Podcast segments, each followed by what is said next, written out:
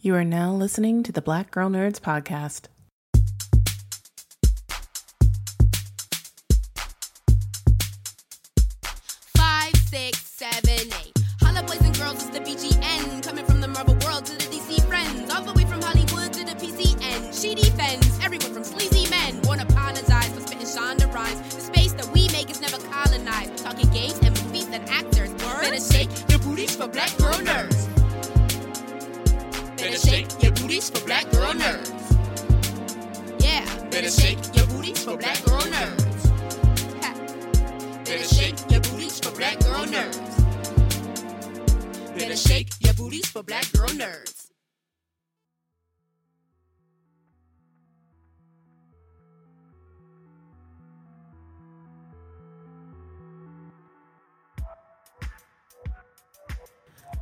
Thanks for tuning into this episode of the Black Girl Nerds podcast. My name is Jamie, and in this episode features two hosts, Giandra and Ryan. In our first segment, Giandra interviews comedian Khalees Hawkins. Khalees Hawkins is a 15 year veteran of stand up who has appeared in various programs from Oxygen, Disney, Adult Swim, Comedy Central, and MTV. And her latest comedy album, Khalees Hawkins is 40 AF, is Khalees's debut comedy full length. And she is here to talk to us about that. In our second segment, it's all Ryan, and she is taking a deep dive into one of our favorite Marvel superheroines. Can you take a guess? She lives in Wakanda. That's right, it's Shuri. So if you are maybe not that familiar with Shuri, or you know everything there is to know about Shuri, then maybe this is a podcast episode you want to take a listen to because she's going to go over everything from her origin story to how she plays into the Marvel Cinematic Universe and so much more.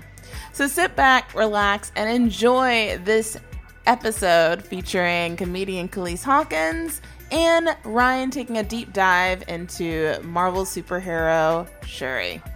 Enjoy! I'm so looking forward to talking to you because I can relate to you on so many different levels and I love your your style of humor. I was listening to a piece of your of your upcoming comedy album 40 AF and I am 40 AF and I also have a teenager and Oh, I wow. also am a single parent. So Oh wow! oh, you don't know how good that feels to hear uh, that you relate to me on the level of having similar experiences. Because you know, you, you sometimes uh, everything feels so isolating, and you don't know if there anybody can understand what you're going through. Are absolutely. what what city do you live in? I'm in Inglewood in California. Okay, all right.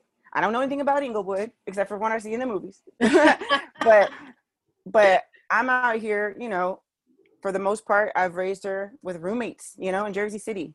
So I was struggling. so I know you get that. I totally get that. You know, I did a late shift career into journalism and rebuilding from from scratch is a whole another thing that a younger person will not understand when you're trying to do Mhm. this entertainment thing as a woman over 40 or even over 30 it's a whole different ball game Yep, yep, yep, yep. There's, I, you know, we're starting to make a path for ourselves. You know what I mean? I, Uh, I feel like um, we've got to entertain ourselves and we've got to market to ourselves and we've got to realize that we can't keep watching Euphoria. We can't watch teenagers. You know, we Mhm. can't watch. I mean, you know, they're grown ups being teenagers, but it, it it reminds us of when we were teenagers. But what speaks to us now? You know what I mean? Exactly. I couldn't agree with you more.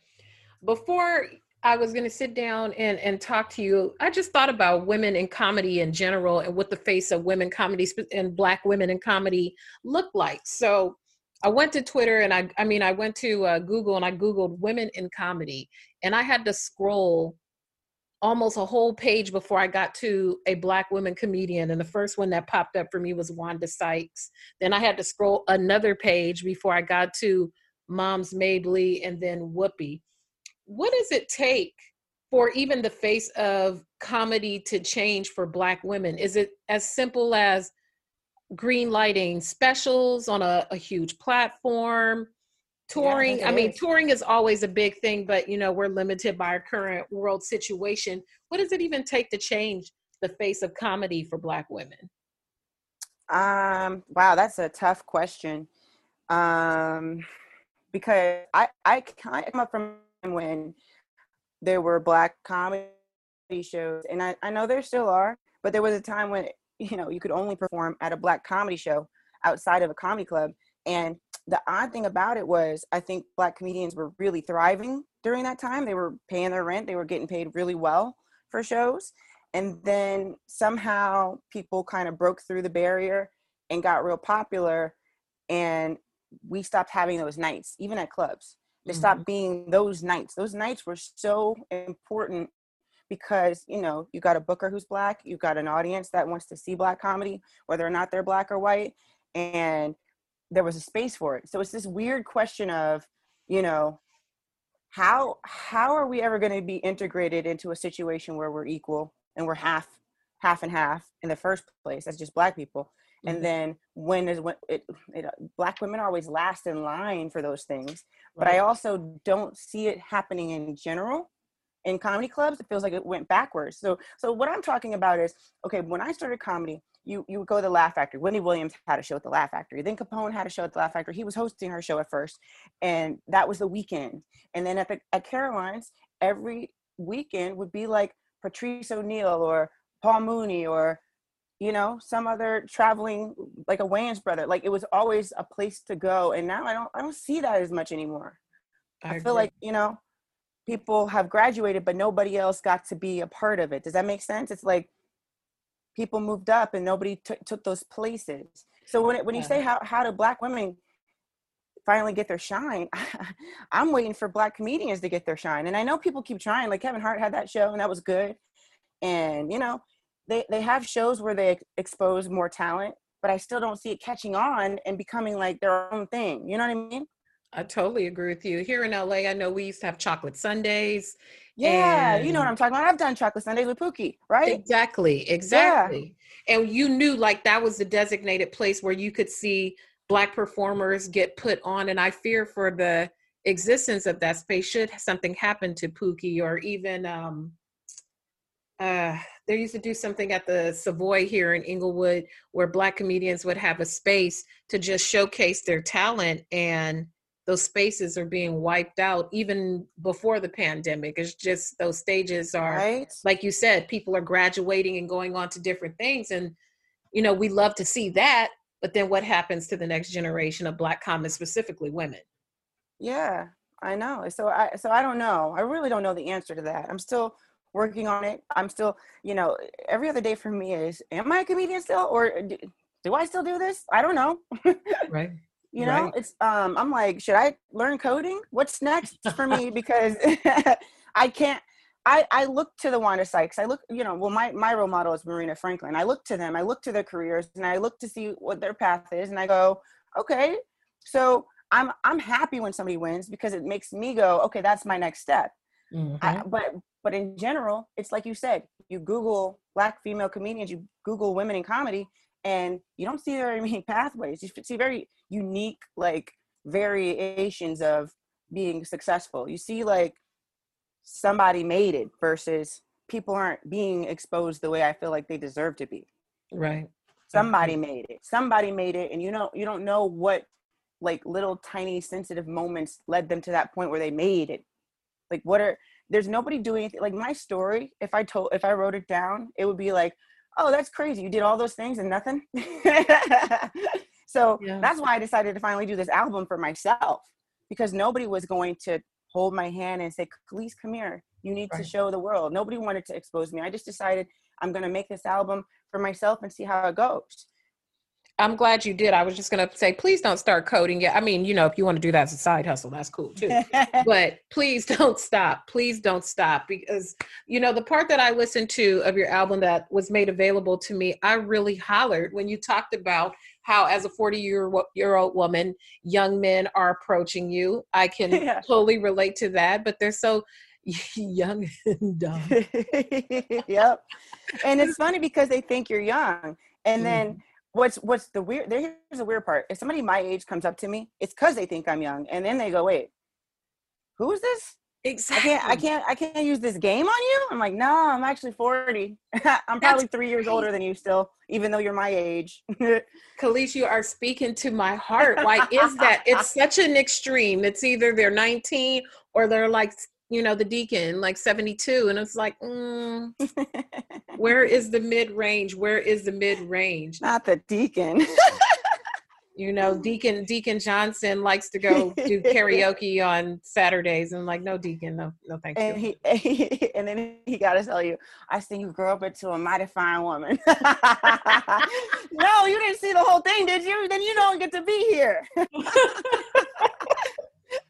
you, you know when i read through your your your story and and and what inspired you and participating in the the, the black women in comedy festival and oh man i was so inspired because these were my role models. My peers were like me going wow i believe so much in everybody around me. It, it rubbed off on me. I said okay if i see what you're doing and i see you all as unique and diverse within our own race and our own gender then then why why don't i feel special too I, it was like I finally felt special because they put this task on us that's impossible, where we're supposed to represent a whole group of people that are diverse as anybody within mm-hmm. our own group. So, how am I supposed to represent blackness and femaleness all by myself when there are so many different kinds of black women out there that nobody gets to know about?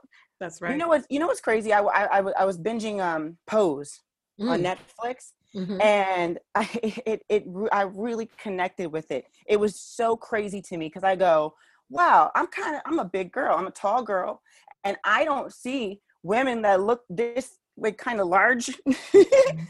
on on screen dealing with the shit they're going through. And the closest I got is trans women, and I go, I connect with their their the discrimination they're feeling because they're still minorities, they're getting discriminated against and they're trying to be women in a world that doesn't accept them i was like i feel that way all the time mm-hmm. i feel mm-hmm. like like there like sometimes because i'm not a i'm not like a girly girl so i feel like as is uh, people don't see black women as female sometimes it's weird i can't i can't explain it So weird i know exactly what you mean i know exactly what you mean to use yeah. a far out example like this recent incident that happened with with meg the stallion I, i've read some really compelling thoughts about as a taller statuesque woman yeah. 5'10 you know people think they can enact violence upon you because you're bigger because you can handle it and right there's oh, not that I, representation. I've had this argument with friends of mine. I've been like, you saw how that man was talking to me, right? And mm-hmm. they go, mm-hmm. yeah, we just think, you know, you can handle yourself. I go, I'm, I'm still a girl. I, am scared and I'm still worried that he's gonna like lash out at me. Could you please stand up for me? I don't. That won't make me feel bad. Right. So I'm watching Pose and I see these women that are trying to be appreciated as sexual people. They're trying to be appreciated as beautiful people. They're trying to be accepted as and they're trying to they're trying to get through life and i go i that's my story right there mm-hmm. i go mm-hmm. that's how i feel all the damn time and i i don't see that necessarily um i don't see that narrative anywhere yeah. i don't see how like disrespected black women get treated on things unless it's about racism because right. some things aren't necessarily uh, yes it's of course it's racism but some things aren't like this racist person was this way to me some things are just like this person doesn't see me as vulnerable.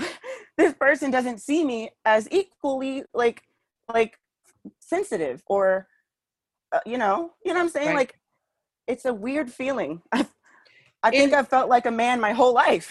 Like treated like you know like i'm supposed to be able to box with you. That's right. The hostility right. the aggression from people is incredible. The black girl nerds podcast will return in just a moment. Take care of yourself both inside and out with Hum Nutrition. Get vitamins and supplements for your beauty goals backed by clinical results designed to get you looking and feeling your very best shipped to you each month. Hum Nutrition's monthly vitamin subscription is affordable, flexible, convenient, customizable, and committed to results. Formulated by experts and rigorously tested, each unique Hum Nutrition supplement packs a combo of potent, clean, and clinically proven ingredients designed for specific goals like clear skin, improved sleep, hair growth, balanced mood, and a healthier body. Well, Black Girl Nerds listeners, listen up.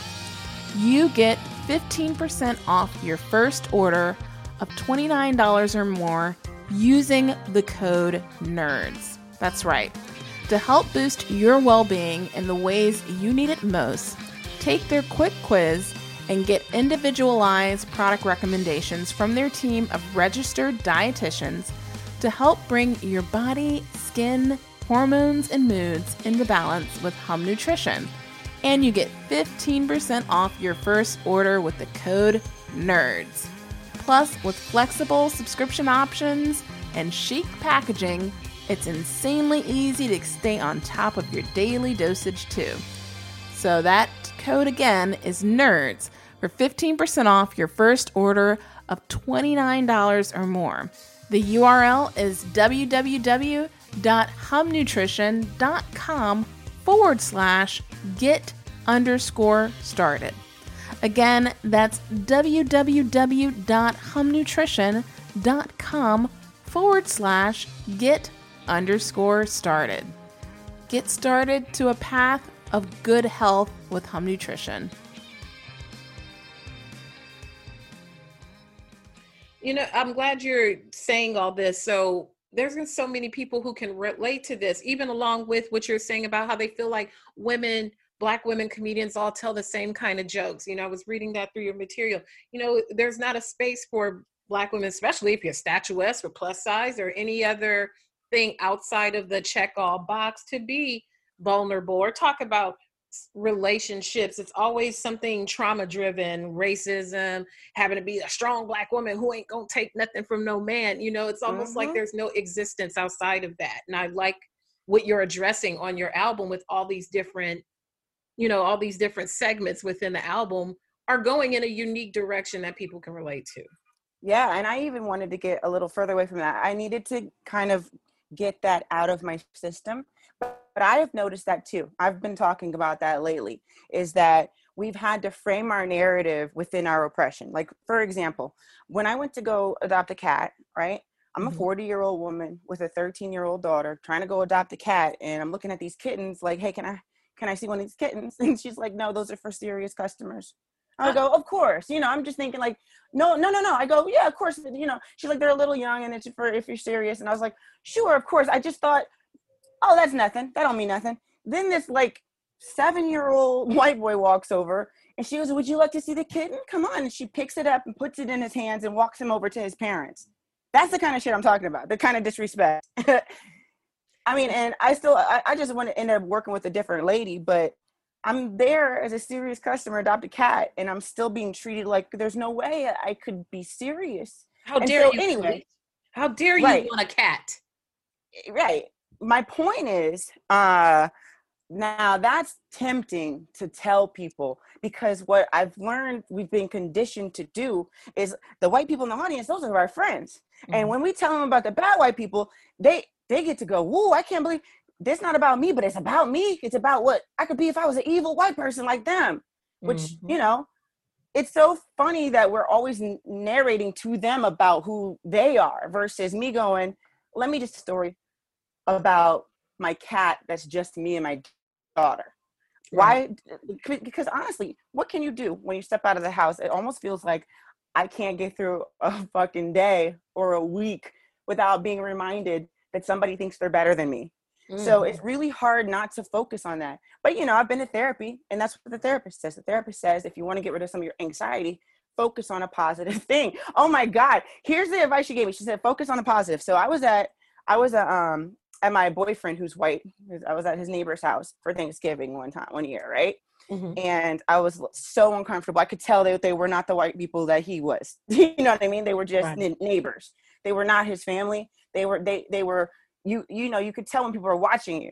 So I go, okay, maybe I'm just being anxious. I need to focus on the positive. I walked up to a woman holding a baby. Her back was turned to me. So I go, that baby, that's cute. That's positive.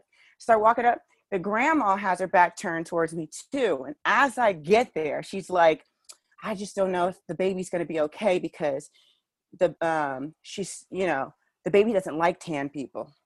What the what? hell? She said that, and I was right there. And then she turns around and it lands in my face. And I'm like, huh? And she's like, I'm sorry. It's just, you know, when I I went tanning one time, the baby didn't even like me. And I'm like, okay, that's a uh-huh. back pedal. That's a weird back pedal. Oh my god. yeah. So she so so that's like okay, focus on positive, and then you still walk into racism. Yeah, no matter Isn't what. there? No, there, there's never a time when you can take your armor off ever outside of your four walls. And nowadays you need your armor inside your your four walls too, apparently. Right. So now I'm on these two paths, right? I go, before the pandemic happened, I said, I'm going to stop including them in my story. I'm Mhm. going to find my own story, my own parts that's just about me, right? You know? And then and the pandemic hit and then race war. And then I go, nah, okay, I got to balance it. I'm not going to shut up just because I'm sick of them stressing me out. But I also need to experience more of the joy of the rest of my life. I need to not focus too much on the fact because it's not going anywhere. And you see people are losing their minds over this. It's a really sad time, and it's uh, there's a reminder every day that it was always sad, Mhm, and now we're all sad about it. mhm. And So- forced to confront it being trapped in our houses. yeah. So I don't I don't really I don't really know exactly what the um answer is, but I think I have to do both now. You know what I mean?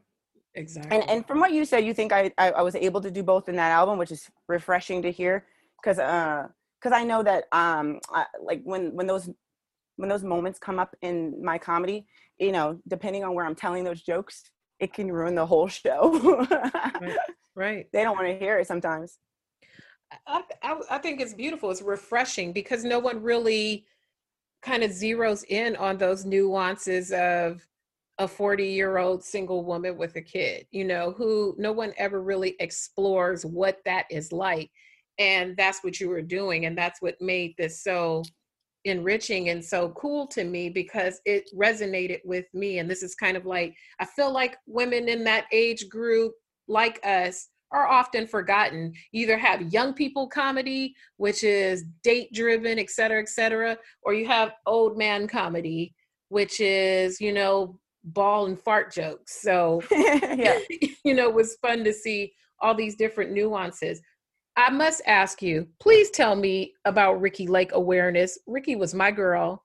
I love the Ricki Lake show. Please tell me about that. so so you remember remember that episode this is why i always try if, if you like ricky then you you gotta know this episode because this was a viral moment before we even could share it remember this guy that came on there and he was like ricky ricky ricky ricky ricky ricky ricky ricky ricky ricky. You remember him? I sure ricky do. ricky ricky ricky ricky. I love ricky. Like she was talking about it.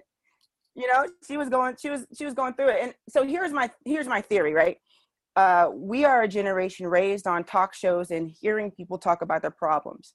We have heard somebody expose like the depths of their soul, whether it's being a cancer survivor, sometimes it's being a fucking uh, ex Klan member, Mhm. or if it's just okay alcoholism or you know a woman comes on to a show and is having a problem with her kids we heard them talk about it right right. our parents didn't grow up on these conversations they they're not they weren't even having these conversations with each other but we got to watch people try to figure themselves out and now i swear to god i hear all the time you walk around and you hear young people kind of being so self-aware and kind of going like i think though that day i was feeling like you hear them talk about their feelings instead of instead of it just being like two-dimensional a two-dimensional day they go deeper Right. and so that was why I brought up Ricki Lake awareness because it's like I feel like that's the disconnect between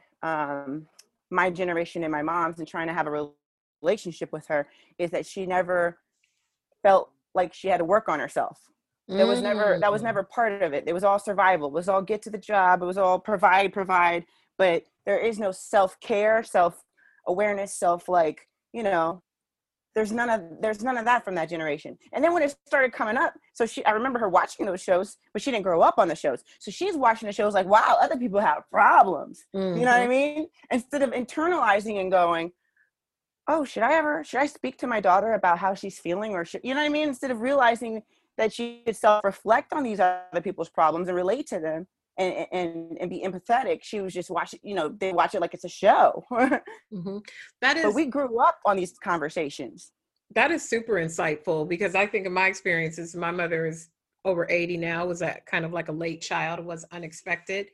And yeah, it's strictly for entertainment. I don't think she I'm just imagining my mother saying, you know, how do you feel? Maybe I shouldn't have said that. That's so foreign. And that's so not of that generation is get up and get to work. You Oh need my job, get a God! No apologies. My bad. Here's some cake. And that's why I like what Jada's doing. Jada with her red table talk. That's all that is. Is teaching people how to communicate with each other. You know. and that's very needed because uh, there's Hello? definitely some uh, you know so when you look at that how does that affect the way you speak to your 13 year old because i think about how i speak to my 16 year old and i try to make sure you know i love you have a wonderful day i'm proud of you if you want to be an artist by all means you know just totally different programming from the programming that i received Exactly. And I'll I'll do it whenever something occurs to me. Like we just walked down the street and I'm gonna lower my voice. I don't want to hear me say this. but mm-hmm. we just walked down the street and she was wearing my shorts. And she's a very tall girl. She's like five seven, you know, that's now she's a she's not a she's not a big girl, but she's a tall girl. Mhm. And her fitting my shorts, I had to tell her, I said, listen, when I was your age, I felt bad if I could if I was in like a size six, eight, or ten. I said, but you might have to wear six, eight, or ten because they don't make shorts that curve around our figure. So if your friends are wearing a zero and a two, that doesn't mean you're fat. It just means you have a booty, and that's fine. And I didn't realize that until now, when everybody's so body positive, that I should have never thought of myself as a fat girl, Mhm. right? So Right. these are the little. I, I'm always constantly trying to give her perspective to save her from getting caught in these traps that I remember being in when I was young. And it, it, it doesn't matter what you do; they're still going to have some problems. They're still going to go through whatever they're going to go through in their stress in their world. But I, I'm just constantly trying to pump positive perspective into her mind so that she can Mhm. tackle these things on her own. You know what I mean? It's kind of like giving them a math equation so that when the when the information comes up and they could they could put it together for themselves. And even if they're going through some stress, they got that like they got the perspective that can give them a little peace of mind that there's an out that okay maybe i feel a little bit overweight compared to my flat booty friends but mm-hmm. but my mom explained that i shouldn't have to feel bad about it so i'm gonna let this feeling pass. You know what i'm saying? That's that's the kind of conversations i have with her all the time I totally understand that. I mean, you know, we have similar conversations here that it's, you know, you are not fat. You are a regular sized person. You just have different curves than some of your counterparts. Because I think back at some of that, well, you can't wear that, or even just they didn't even make the clothing for curves. no they still don't because it always gets it just gets scooped up into my booty every time i wear Yeah, i gotta wear i always gotta wear shorts that are have like long shorts right. or else, or else the, the, the material is gone. I don't know how girls do it. No kidding. No kidding. So what does what does the breakthrough quote unquote look for you? Like what does that next plane look like oh, for I wish I knew. I tell you what, I tell you what it looks like at home. I want tile in my kitchen. I don't want linoleum. I I don't that's right. I'm tired of um uh hardwood laminate. I don't want to see I don't want to have to piece together a puzzle on my floor to walk on like I'm in a display window. I want I want uh actual floors. That's what success looks like to me is like a like a apartment in good condition. I that's what that looks to me. I don't know how to get there, but I know that um I keep working and I'm and I'm trying to put it all together. I'm not I'm not the most business structurally minded person. I really am not. So thank God that my friends think I'm talented and keep hiring me. You are talented. And I know that's right. I feel that pain on the floor and putting it together. I understand. if you lived in California, you'd probably say, I don't want to see any more pink, green, blue tile in the bathroom. Like that is Yeah. so a California hood thing that so I totally feel right over here, it's that peach color. Mm-hmm. Yeah, I know what you're talking about. I feel like we're kindred spirits. I mean, please, please, I'm very excited for people to listen to this project. I'm going to pass it along to all my girlfriends because, you know, we live within that pocket that you are addressing. And a lot of women are living in that pocket, even if they're single moms, divorcees. I mean, just just people. It's just such relatable comedy and it's so unique and it's so fresh and it doesn't sound like anything that I've like some of the same tired tropes that we hear. That was crazy to me that you said that. Um, you, I got a theory. I think every mom is a single mom. I, that's my theory on hmm. motherhood. Mother people put so much of the pressure of raising a kid on the mom part that I think we all doing it alone. mm. You girl, what do they say? Mama's baby, daddy's maybe. Mama's baby's daddy maybe. That's my mom's old Southern colloquialisms that she Mama's, enjoys. I think that's a song too, right? Mama's baby, daddy, maybe. I feel like I've heard that in a song. It might be. It might be. What were you gonna say? But I just, I, I just love what you are bringing. It's so fresh. You know, it made me sad when uh, a little bit when they said that when I read in your materials that it was the whole thing like women are all telling the same jokes and that could not be anywhere near the truth especially for black women hell we could go on whole things about colorism, sexism, mm-hmm. parenting, humor, microaggressions. There's so many areas that Black women can explore in comedy as you do that that's crazy that that that they think yeah. there's a trope. but but but not only that, just okay, so you're in Inglewood, I'm in Jersey. You you walk out the door and you got a different experience than me. You got a different day than me. You got a different job than me you know you're from a different place you got a different you got different parents than i do you have different perspective than i do. So we all have a different story to tell period. Mm-hmm. and it's and it's and it's crazy that they can boil it down to well aren't you just going to go up there and talk about being black and being a woman? So we got that we got one of those. We don't need a second person talking about the two things that we see you as. Mm-hmm. Mm-hmm. Right. Wow Kelis, this has been just an absolute pleasure. I know you have a heart out. Your your team told me you have a heart out, but I enjoyed this so much. I'm looking so forward to me amplifying you, you so and much. sharing your your your humor with other people so they can enjoy it as much as I did. And I wish you nothing, nothing, nothing but success and good vibes and, and good energy in every walk it. of your life. You sound you a church girl. I feel you. I was raised in a church. My grandma's a pastor. You uh you you got a good spirit in you. I feel it. Oh, thank you so much. Thank you for your time and have a wonderful day and hug your baby for me and I'm gonna go in there and hug mine. Yes. Yes, let's do it. Okay. All right, take I'll talk care. to you later. All right, bye. Bye-bye. There's lots of great ways to start off your day. Eating breakfast, meditating, walking your dog. What about making up your bed? Do you make up your bed in the morning? I'm going to be honest, I don't. But what's important is how you feel going to bed at night and the sheets that go on your bed. I gotta be honest with you, I have started using Brooklinen sheets on my bed, and I feel so much more comfortable. I feel so much more cozy at night. And I have two cats, and they are spending a lot more time on my bed sheets um, now than ever before, and I don't blame them. They're sleek, it's got a nice satin feel, it is very cozy and cool, and that's what cats love when they like to lay on things. So the sheets feel really good to them, and they feel good to me. Brooklinen has a variety of sheets colors and patterns and materials for all of your lounging needs. Classic, cool, crisp, and timeless matte finish, luxe satin, buttery smooth cotton sheets, linen, airy, effortlessly chic, made with the highest quality flax in the world, heathered cashmere made for sweater weather, whether you're feeling comfy or cozy. And it's even more to love, which includes bundle sheets and a bedding big and you can save bigger. A duvet, core sheet set, extra pillowcases, bedding extras like blankets and fabric care. And you can chat with a friendly Brooklinen representative that's ready to talk to you about any and all questions that you may have about the product. over 50,000 five star reviews and counting. So here we go.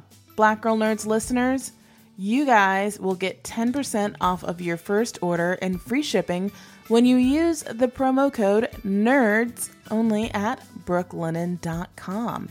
That's right, get 10% off of your first order and free shipping when you use the promo code NERDS at brooklinen.com. Brooklinen, everything you need to live your most comfortable life. Welcome to the Black Girl Nerds Podcast. I'm your host, Ryan, and you know what I'm back with. I'm back with another black heroine for you guys.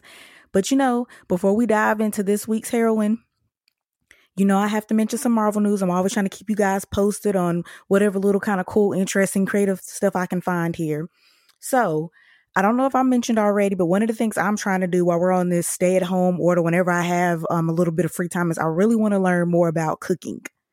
And so, and you guys also know I have a love for comics. So this is the perfect way for me to combine both because I spend way too much time reading comics, you know, into graphic novels and not doing any cooking whatsoever, which I need to learn how to cook. So expected July 28, 2020. There's uh, Marvel is presenting Marvel Eat the Universe, um, the official cookbook by celebrity chef Justin Warner.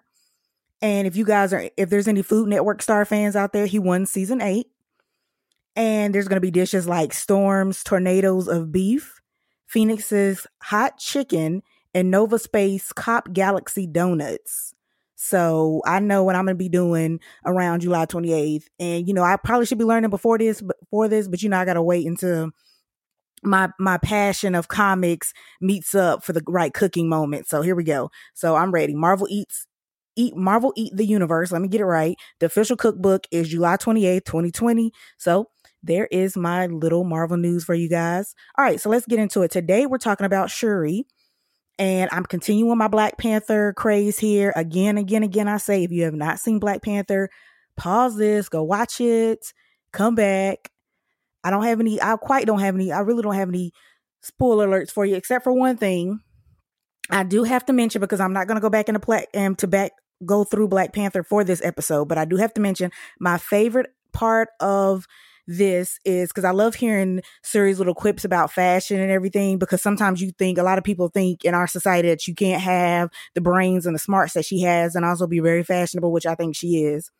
So one of my favorite scenes is between Letitia Wright, Chadwick Boseman, or Shuri and the Black Panther or T'Challa, throwing a lot of names here, in this scene where she busts him for wearing these raggedy slide ins to his first council meeting.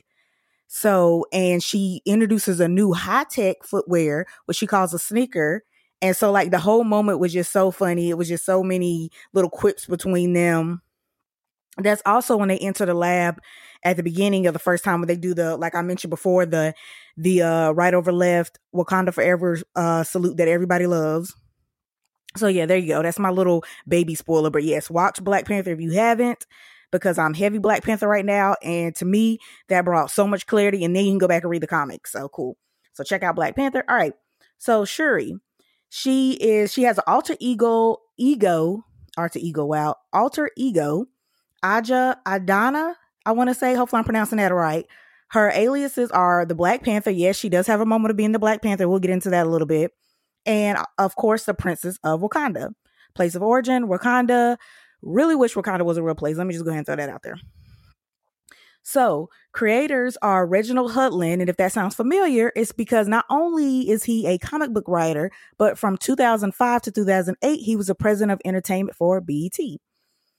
Also, her um, one of her other creator was John Romita Jr., and he is known for his extensive work in Marvel Comics from the 1970s to the 2010s and he is the son of award-winning artist John Romita Sr. The first appearance for Shuri was in Black Panther 2, May 2005. Her education was training in Djalia from a Griot spirit, and we'll get more into what Djalia is in a little bit. She is one of the most brilliant minds in the world. She's Black Panther's sister, and she is also the chief science officer of Wakanda. Boom, there you go all in one. Her parents are King T'Chaka and her and her mom is Queen Ramonda. Her biggest ally is her brother, which I think is so cute. And by the way, Letitia, if I don't say it enough, Letitia Wright and Chadwick Boseman were, especially Letitia Wright, since we're talking about um Shuri here, she acted. I, I, it's so she did so well. I can't even envision. I know they have the, they have animated, um, they have animated episodes and stuff for Shuri, and they're co- probably going to come out with some more stuff as Black Panther Two is in the works. But she worked, she acted her butt off in this part the way she appeared on the screen, it was another goosebumps mo- goosebump moment. I feel for me as a you know, as an African American woman, to see her on screen like that, she invented, she basically invented everything they use from the infrastructure to, you know, a safe way to contain the vibranium, wep- the the different weapons they use vibranium for. Just everything comes from her brilliant mind and nobody else can top her. And I just think that was an amazing goosebump moment for any African American girl, young, old, you know, just for just a female of color, just to see that have that powerful moment to show that it is okay to show how smart you are and to be different. Cause she always adds a little spin, as we'll talk to in this um in this novel I'm getting ready to present. She always adds a little spin to her to the situation to kind of make it her own. So cool.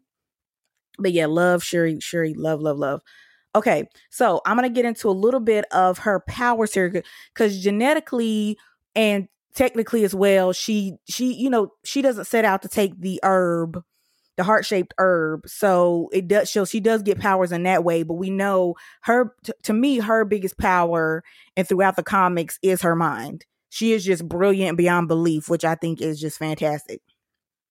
So when she does so when she comes becomes a black panther she goes through ingesting the heart-shaped herb to boost her strength her senses and her abilities. She's also she also have a vibranium lace costume. The costumes are pretty cool when you check them out throughout the comics and these um these two volumes of graphic novels i'm going to talk to you about. Well one i'm just going to mention i'm going to i'm going to go real in, in in detail into one specifically also um as when she when she goes to the to the the Djalia I've been telling you about, she learns to um she has deeper cultural memory. She can also control crows and she can turn her skin to like a statue like state. So those are some cool things she picks up. Her first super villain she fights is Radioactive Man. She also gets to work alongside Spider-Man, Wolverine, the Fantastic Four, Black Widow, War Machine, and Deadpool. And I'm not trying to slight anybody here, but if you didn't recognize War Machine, that's Don Cheadle. He is part of Iron Man. He's like Iron Man's right uh, right hand man. It's kind of how I think of him. So, um, you know, not to slight Don Cheadle, but sometimes people are like, "What War Machine?" So there you go.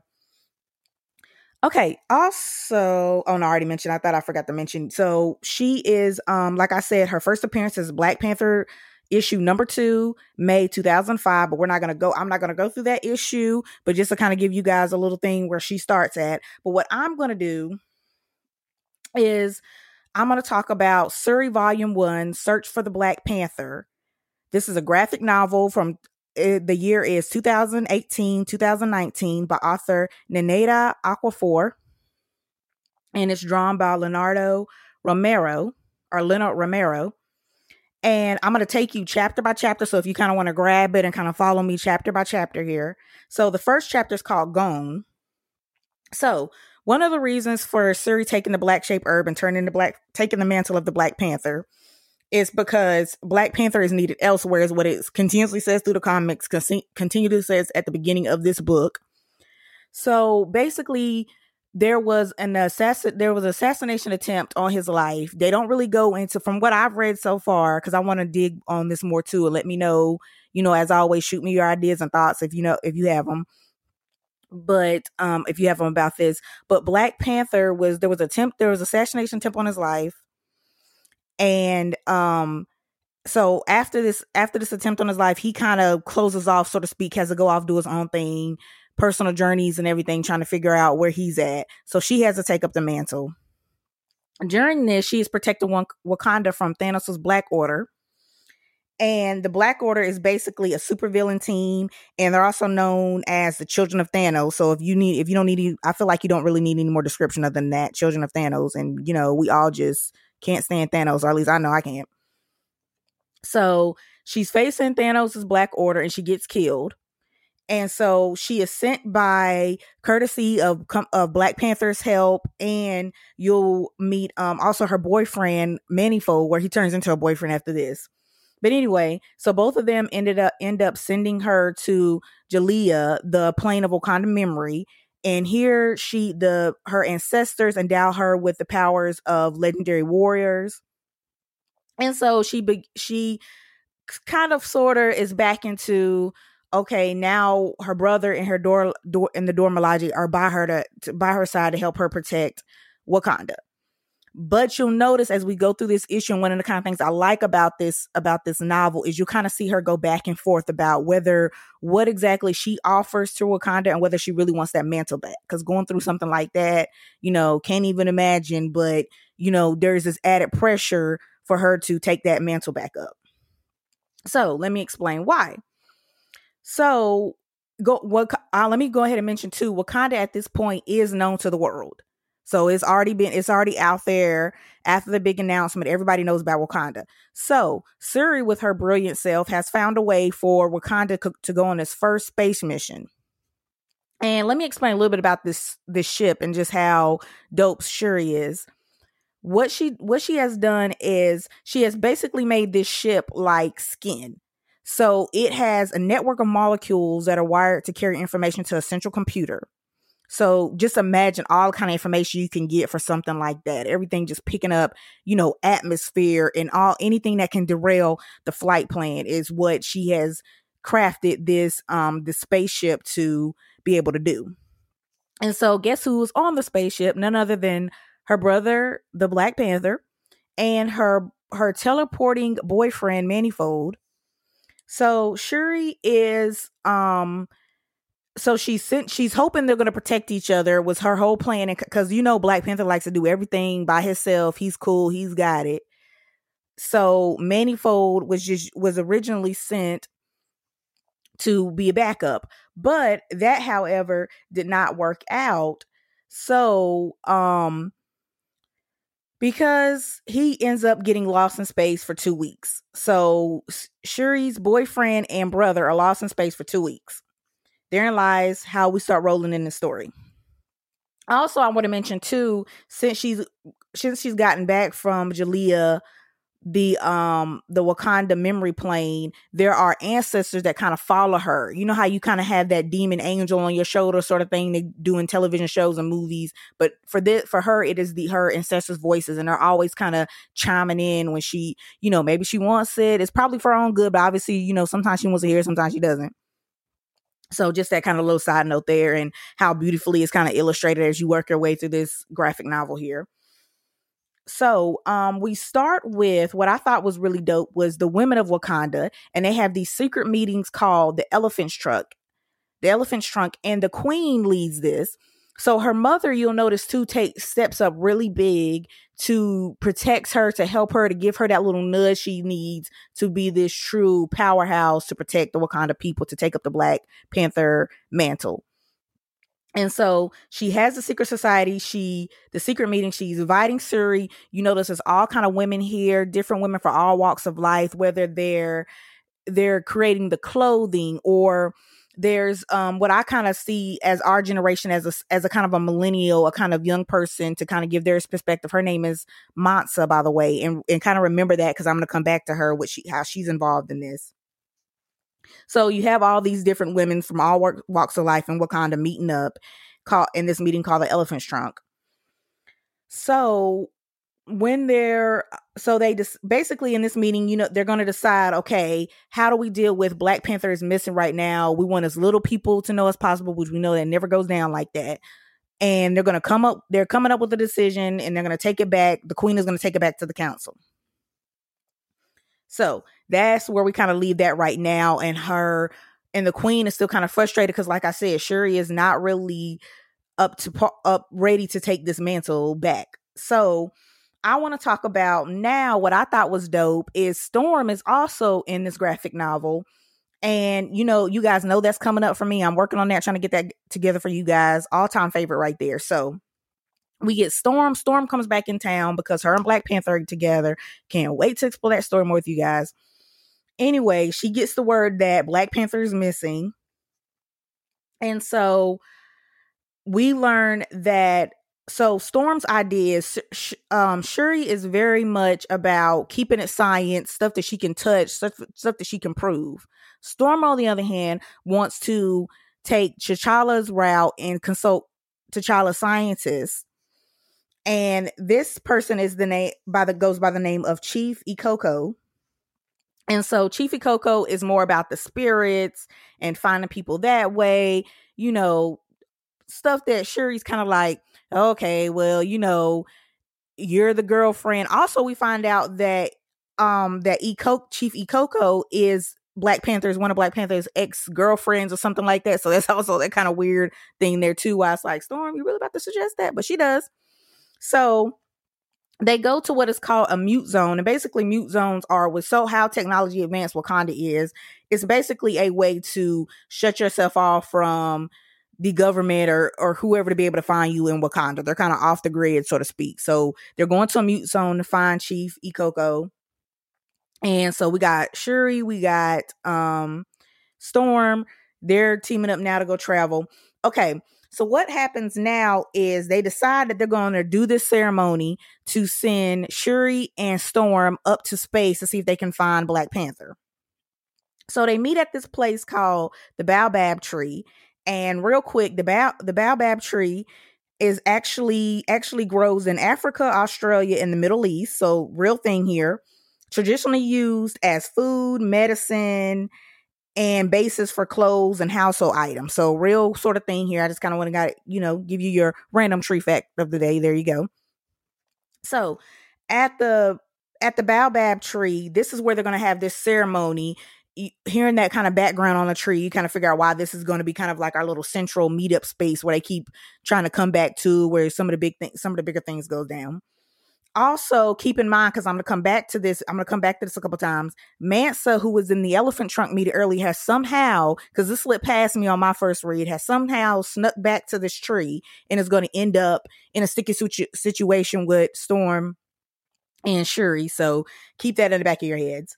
So anyway, we do the ceremony. Storm, Shuri, now their spirits are up into space. Not really sure how Storm kind of spins out in this situation. She does end up coming back safely, but where we really take off, of course, is on Shuri's adventure. And Shuri, get this, is transported as soon as she thinks she's about to come close to her brother, figure out what her brother is. Something goes wonky as it always does when you're playing with spirits like this, and she gets trapped in Groot's body. Yes, Groot from Guardians of the Galaxy. Yeah, so follow me here. So she is trapped in Groot's body, and you know you don't have Groot without Rocket if you're Guardians of Galaxy fan. So Groot and Rocket right now are in a situation where their ship is being attacked by an alien bug called a space looper. And get ready for your drinking game because I'm gonna say looper a whole bunch of times. So this space looper is attacking the ship. Shuri now realizing that yeah, Shuri now realizing that, okay, she's trapped in this body. She needs to help out in this situation. This Looper, by the way, get this, is a fan of music. And she ends up dedicating, by the way, now I'm kind of skipping down. I forgot to kind of walk you guys through the chapters. I'm going, we're in chapter three now called Group Boom. So she dedicates this chapter to the Queen of Soul, Aretha Franklin and um the greatest as you should just dedicate everything like that definitely the queen of soul. And so there's even a line where shuri's kind of mentioning that she's the queen of soul because she's now tasked with okay figuring out this problem because she's stuck in a Groot's body. Apparently this looper is attracted to the sound of music. There because there's a mixtape left and if you guys follow guardians of the galaxy you know peter's quill's whole thing with mixtapes where he got it from his mom that passed away and all that kind of stuff so they're thinking that his mixtape is playing. That's why they can't get rid of this looper. Also, get this Mansa, whose spirit is also up there because she was sneaking around doing stuff she didn't have any business doing. She apparently is singing Respect, the song Respect by the Queen of Soul, Aretha Franklin. And because now, some weird way, the Looper and her are connected. So she's actually drawing this this looper to the spaceship, creating all other kind of things that Shuri and Groot and Rocket have no idea what the heck's going on. So anyway, of course, with Storm coming back and and Chief Ikoko is not she's not about to let this go down like this. So she pulls, she figures out what's going on. She she pulls Shuri back to her body, and that leaves. I think the loop the looper ends up somehow just kind of disappearing. They don't really know what has happened yet. So Shuri's now back in her body. Mance Mansa is back in her body as well, but they still don't understand. They still don't quite know what's going on with her and all in that whole story. So they kind of find her over there. They're like, okay, I don't really know what's going on, and try to get her back. She's kind of knocked out, disoriented, and everything. Because so they take her back to take care of her. And we learn, we cut from Shuri and the gang for a minute because we learned that over in Timbuktu, the space looper has now landed in the middle of a concert and is starting to terrorize people. So we have that we have that one little part. And also a part a thing of the space loop. Not only is this this weird this weird big bug going around that's getting close to Wakanda's in Timbuktu now, he can also create black holes. So, you know, that just makes him fantastic. And so we're going to cut back from him, terrorizing people at the concert, back to the Wakanda countryside. And we see Okoye representing the Dora Milaje as usual. Cause I oh I know what I forgot to mention here. Okoye comes back in because I forgot to mention the queen is out on her own little mission, as I said, trying to help Shuri. So the queen has gone missing. So in the mix of Shuri trying to deal with her brother being missing, now she has this weird space alien that she's she hasn't really found out yet, but that's gonna become one of her problems too. But she has all this going on, oh, and her mom is missing. So Okoye, being general, goes out finds her mom's end up, end up finding her mom at a community center and at this community center is a Pan African Alliance meeting, which was started Black Pan- by Black Panther, by the way. You know, to kind of keep the other the other um factions and tribes and stuff uh, in our in Africa, you know, have them meet in the middle somewhere with Wakanda. You know, keep that kind of community element. He wanted to create. So we have we have her there and also um and like I, I mentioned before too mansa is back with um storm trying to recuperate and Ikoko as well trying to the chief Ikoko to try to, to make sure that she's okay so we kind of cut back and forth as you'll know you'll notice between these pages of kind of what's happening with her and um being at this pan-african alliance meeting with the queen and also at this meeting, you'll you'll notice that Shuri ends up showing up here because Shuri has another person that's helping her out too, Muti. And Muti is a hacker that hacked into Shuri's stuff way back. And so for some reason she's still keeping this hacker around. But you know, she found a friendship in him. So he's actually located her mom. And so now Shuri's on her way and has now arrived to the Pan African Alliance meeting because like I said, she left Manson all that other stuff. Storm is kind of handling that. And so while they're at this meeting, and by the way, let me mention your mom is, as we all know, your mom is only going to tell you something once. So the queen has already told this Pan African Alliance meeting before Shuri shows up. So this is kind of throws Shuri off too when she gets there that she has taken up the mantle of Black Panther. We all know she's not sure, hasn't done anything like that yet.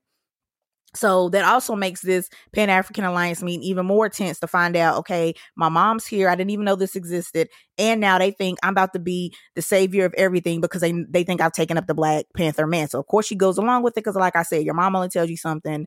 You don't need your mom to tell you stuff more than twice, you know, probably more than one time, you know. So she's she's like, okay, all right, I got this. While they're all in this meeting, of course, they end up finding out about the space looper, so making things even more dire so Shuri decides she's gonna go and face this space looper, figure out what's going on. And notice, note as you as you look through this, look at this great art. She is wearing the glove she wore in the movie. I can't think of the technical term for them right now. Filled with the, you know, made out of vibranium, all that cool stuff. She's still so this is gonna be her weapon of choice because, like I said, she's not Black Panther yet. So she's going over here to handle this. When she gets there, she takes a Okoye along with her when she gets here, she realizes, okay, I need somebody else. And, you know, I can't believe she's like, I need somebody that can help me double check my math. You know, so, you know, somewhat, someone maybe as smart as me. And she picks on, she picks no other than Tony Stark, Iron Man himself, poured out for Iron Man. If you've seen Endgame, you know, just uh, it's a lot. Th- this is the kind of stuff. I think I also picked this too a little reminiscent of. This is what I wanted to happen as it continued, I kind of hope we would see a little bit, a little this kind of intermixing in Black Panther too. But like I said, we all know how the story goes down, and they're starting a whole new phase at Marvel, so we'll see where it goes. But anyway, for now, we get this lovely treat of Shuri and Iron Man working together. So she calls him in, and so now they're teamed up to figure out basically their problems are they got to deal with this black hole. And also, I forgot to mention earlier at the concert, we do end up seeing this jerk of a guy called Moses Magnum. And Moses, Moses Magnum has seismic powers. So he's trying to drain, basically, he's wanting to drain this energy from this black hole, thinking it's just going to make him all the best ever in the world. And instead of helping out, he's trying to make it worse. So they're dealing with this fool. Plus, they got to figure out how to close this black hole down.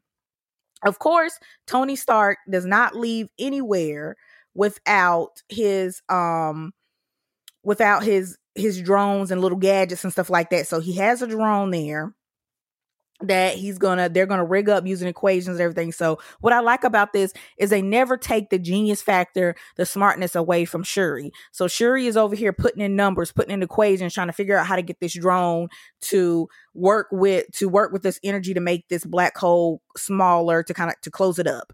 Tony is dealing with moses's crazy tail they ended up they ended up being being able to combine and they end up being able to shrink the black hole and the black hole sucks Moses Magnum in there as he deserves. Why he's trying to be a uh, show off. So that is that is completed. So we have one problem down. They're kind of figuring out how to close this black hole, but there's still the idea of the space looper out there. He's connected to this young girl named Mansa. She doesn't really know what's going on. Everybody else is confused. All I know is they got to deal with the space looper before it gets to Wakanda. So that is where we we leave off in this first volume here. Also, um, well, actually, hold on, let me back up from it. Before we leave off, after you know she says bye to Tony and all that kind of stuff, we get our little brief glimpse of those two geniuses together. We get we see Shuri back with the Pan African Alliance, and I like this little bit of this little dialogue here because it shows that she still has this hesitation. She's not completely convinced that she can take up the Black Panther mantle. But like I said, when she know when she's thinking about all these things hitting her, she needs to find her brother. This looper, this space looper, this alien is out there. So she basically does what any smart, brilliant, badass black woman in her position, just on just not even her, but just in general, I just think would just step up and be like, okay, you know what? I just got to do what I got to do. So she decides she's going to put the Black Panther suit on. She's ready to go. And she even adds, this is what I'm talking about about making things her own. She adds these cool, I'm I'm sure I'm definitely sure there's some vibranium there somehow, but kind of like, you know, robotic X esque uh wings to her Black Panther suit. So we got the slick, cool, fitted Black Panther suit because of course she made Black Panther suits, so hers gotta be bomb. Plus, she's gonna add wings on them for flight. So she's ready to go. She's on the suit. She's got the suit on. She's ready to go. So that's where that first that volume ends. I do want to mention if you if that kind of got your interest, if you want to gonna go back and check out some details and go into the second volume, it's called Shuri Volume 2 24/7 Vibranium. Same year 2018, 2019. And by the way, check this issue, check this second volume out. There is a actual song in there called 24/7 Vibranium that you need to know the lyrics to that you need to check this out. So dope. By Nnedi Okorafor and Vita Ayala are the um the authors, illustrated by Rachel Rachel Stout. Hopefully I'm pronouncing that right, and Paul Davison. So yes, definitely check that out. Also, we get Spider-Man, Miles Morales, the dopest Spider-Man ever, and we get Miss Marvel and some other kind of cool people that are going here that she gets to interact with that we don't get from the movies and everything that we're hoping they're going to step it up and put it into, hopefully. So we get to see those cool interactions. Yeah, definitely check out volume two. Also, you know, I like to give you if there's any kind of TV stuff. Obviously, Letitia Wright played her in the movie Black Panther. Daisy Lightfoot plays her in Marvel Rising. And Marvel Rising is a bunch of, if you haven't seen it before, animated series about teen superheroes. You get things like Miss Marvel, uh, Squirrel Girl, you got Quake. And basically, they're these aspiring heroes that create a crew. And so they have an episode called Marvel Rising Operation Shuri so check that out. Definitely check that out. That's some little bit of TV stuff I found for you. Hopefully we get more. As always, we always want more. and you know, let me know your thoughts on who you think. I think I can't see anybody but Letitia Wright playing, but let me know if you have any ideas of who could play Shuri in a TV sh- series or anything like that. Also, I have one more bit, bit of piece of cool news because we, we're going from one black author that has created, one black female author that has created this form, this volume one and two of Shuri. But we also have a new thing coming out May 5th. Author Nic Stone. I don't know if you ever heard of her, but she is a best selling author known for young adult fiction. She's known for two novels called Dear Martin and Clean Getaway. And so, November 5th, Nic Stone is coming up with Shuri, a Black Panther novel. And if you kind of look at, because I have the cover here on my phone, pulled up on my phone here. It's a very, it's a very young. It actually, it looks because usually I'm thinking in the comics for so far what what I've been able to tell is usually like teens, young adult kind of Shuri. We don't really get the younger version, so it looks very young on this cover. And so yeah, this looks dope. You, She's going through to figure out how to replenish the um the heart-shaped herb in Wakanda. So that's kind of like one of her missions. I'm kind of reading the little synopsis they have here on the book. Um but yeah, Google check that out. It's to be out May 5th. Just to keep it rolling, I just think it's so dope how we have all these black female writers pick, uh picking Shuri to kind of keep developing the story, picking their own angles. And like I said, showing that is is always okay to show how smart you are smart you are and it's always okay to highlight your differences and be proud of who you are whatever you want to bring to the table and and um, show how unique you are is what i just love about just in general about covering all these black heroines. They have so many different cool features and just make you feel um great to just be a badass black woman. That's all i gotta say. So that's cool. That's all i got for you. Shuri, check out all these volumes. Go back, look at the old Black Panther issues if you want more of how she first started. And you guys stay safe. And that's all I got for you. Bye. The Black Girl Nerds podcast is produced by Jamie Broadnax. The opening theme song to our show is written and performed by Samus. Various instrumentals are performed by Samus, Sky Blue, and Shubzilla. You can find various episodes of the Black Girl Nerds podcast on iTunes, Stitcher, SoundCloud, Audio Boom, Google Play Music, and Spotify.